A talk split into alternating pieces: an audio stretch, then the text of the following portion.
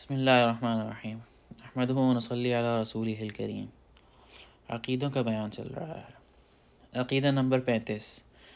جب آدمی مر جاتا ہے، اگر گاڑا جائے تو گاڑنے کے بعد، اور اگر نہ گاڑا جائے تو جس حال میں ہو، اس کے پاس دو فرشتے، جن میں سے ایک کو منکر، دوسرے کو نکیر کہتے ہیں۔ آ کر پوچھتے ہیں کہ تیرا پروردگار کون ہے؟ تیرا دین کیا ہے؟ حضرت محمد رسول اللہ صلی اللہ علیہ وسلم کو پوچھتے ہیں کہ یہ کون ہیں؟ یا تو رسول مقبول صلی اللہ علیہ وسلم کی صورت دکھا کر دریافت ہوتا ہے یا آپ کے حالات بتا کر دریافت ہوتا ہے۔ علماء کے دونوں قول ہیں۔ اور سب سے قوی قول یہ ہے کہ بے وجہ شہرت کے مردہ کا ذہن خود بخود آپ صلی اللہ علیہ وسلم ہی کی طرف پہنچ جاتا ہے۔ اگر مردہ ایماندار ہوا تو ٹھیک ٹھیک جواب دیتا ہے۔ پھر اس کے لیے سب طرح کے چین ہی، چین ہیں۔ جنت کی طرف کھڑکی کھول دیتے ہیں، جس سے ٹھنڈی ٹھنڈی ہوا اور خوشبو آتی رہتی ہے۔ اور وہ مزے میں پڑھ کر سو رہتا ہے۔ اور اگر مردہ ایماندار نہ ہو، تو وہ سب باتوں میں یہی کہتا ہے کہ مجھے کچھ خبر نہیں۔ پھر اس پر بڑی سختی اور عذاب قیامت تک ہوتے رہتی ہے۔ اور بعضوں کو اللہ تعالیٰ نے اس امتحان سے معاف کر دیتا ہے۔ مگر یہ سب باتیں مردہ کو معلوم ہوتی ہے ہم لوگ نہیں دیکھتے۔ جیسے سوتا آدمی خواب میں سب کچھ دیکھتا ہے اور جاگتا آدمی اس کے پاس بے خبر بیٹھا رہتا ہے۔ عقیدہ نمبر چھتیس۔ مرنے کے بعد ہر دن صبح اور شام کے وقت مردے کا جو ٹھکانہ ہے دکھلایا جاتا ہے۔ جنتی کو جنت دکھلا کر خوشخبری دیتے ہیں اور دوزخی کو دوزخ دکھلا کر اور حسرت بڑھاتے ہیں۔ عقیدہ نمبر سینتیس۔ مردے کے لیے دعا کرنے سے کچھ خیر خیرات کر بخشنے سے اس کو ثواب پہنچتا ہے اور اس سے اس کو بڑا فائدہ ہوتا ہے۔ عقیدہ نمبر اڑتیس۔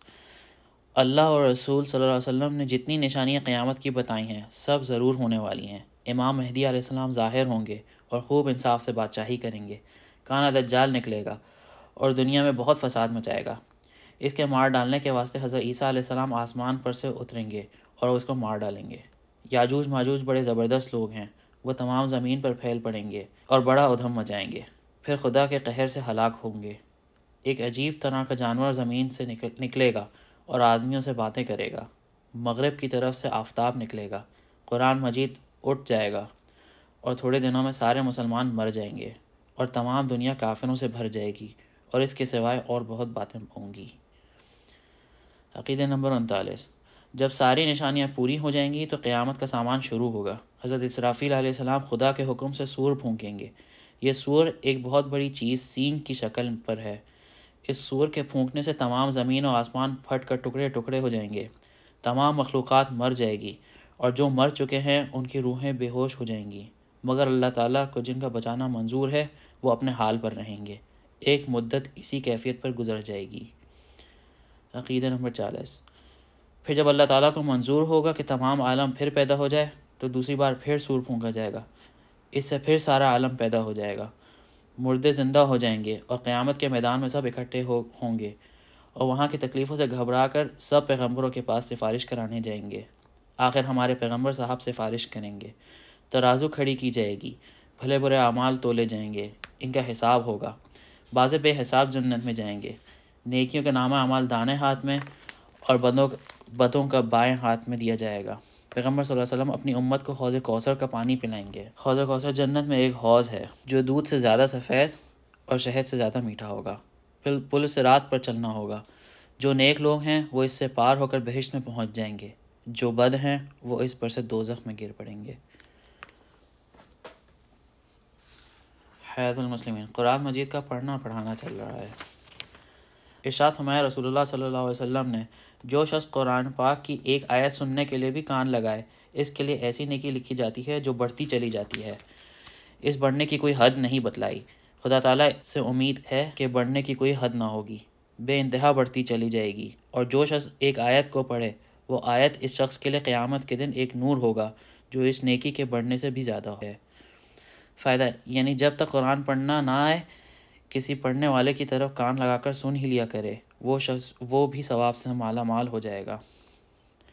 اشاعت ہمارے رسول اللہ صلی اللہ علیہ وسلم نے، قرآن پڑھا کرو، کیونکہ وہ قیامت کے روز اپنے پڑھنے والوں کے لیے سفارشی بن کر آئے گا اور ان کو بخشائے گا۔ اشاعت ہمارے رسول اللہ صلی اللہ علیہ وسلم نے، قرآن مجید کا پڑھنے والا قیامت کے روز آئے گا تو قرآن یوں کہے گا کہ، اے پروردگار، اس کو جوڑا پہنا دیجیے بس اس کو عزت کا تاج پہنا دیا جائے گا۔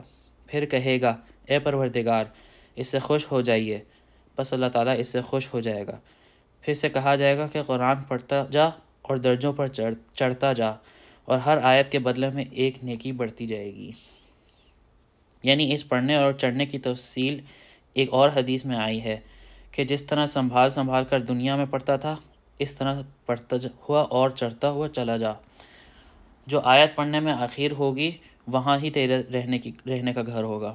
یعنی اگر کسی کو قرآن مجید کا ترجمہ پڑھنے کا بھی شوق ہو، تو بطور بطور خود ترجمہ نہ دیکھے کہ اس میں غلط سمجھنے کا قوی اندیشہ ہے۔ کسی عالم سے سبق کے طور پر پڑھ لے، اور دوسرا یہ کہ قرآن مجید کا بہت ادب کرنا چاہیے۔ اس کی طرف پاؤں نہ کرو، ادھر پیٹ نہ کرو۔ اس سے اونچی جگہ پر نہ بیٹھو۔ اس کو زمین یا فرش پر مت رکھو۔ تیسرا یہ کہ اگر وہ پھٹ جائے تو کسی پاک کپڑے میں لپیٹ کر پاک جگہ جہاں پاؤں نہ پڑیں دفن کر دو۔ چوتھے یہ کہ جب قرآن پڑھو، پڑھا کرو، یہ دھیان رکھا کرو کہ ہم اللہ تعالیٰ سے باتیں کر رہے ہیں۔ پھر دیکھنا دل پر کیسی روشنی ہوتی ہے۔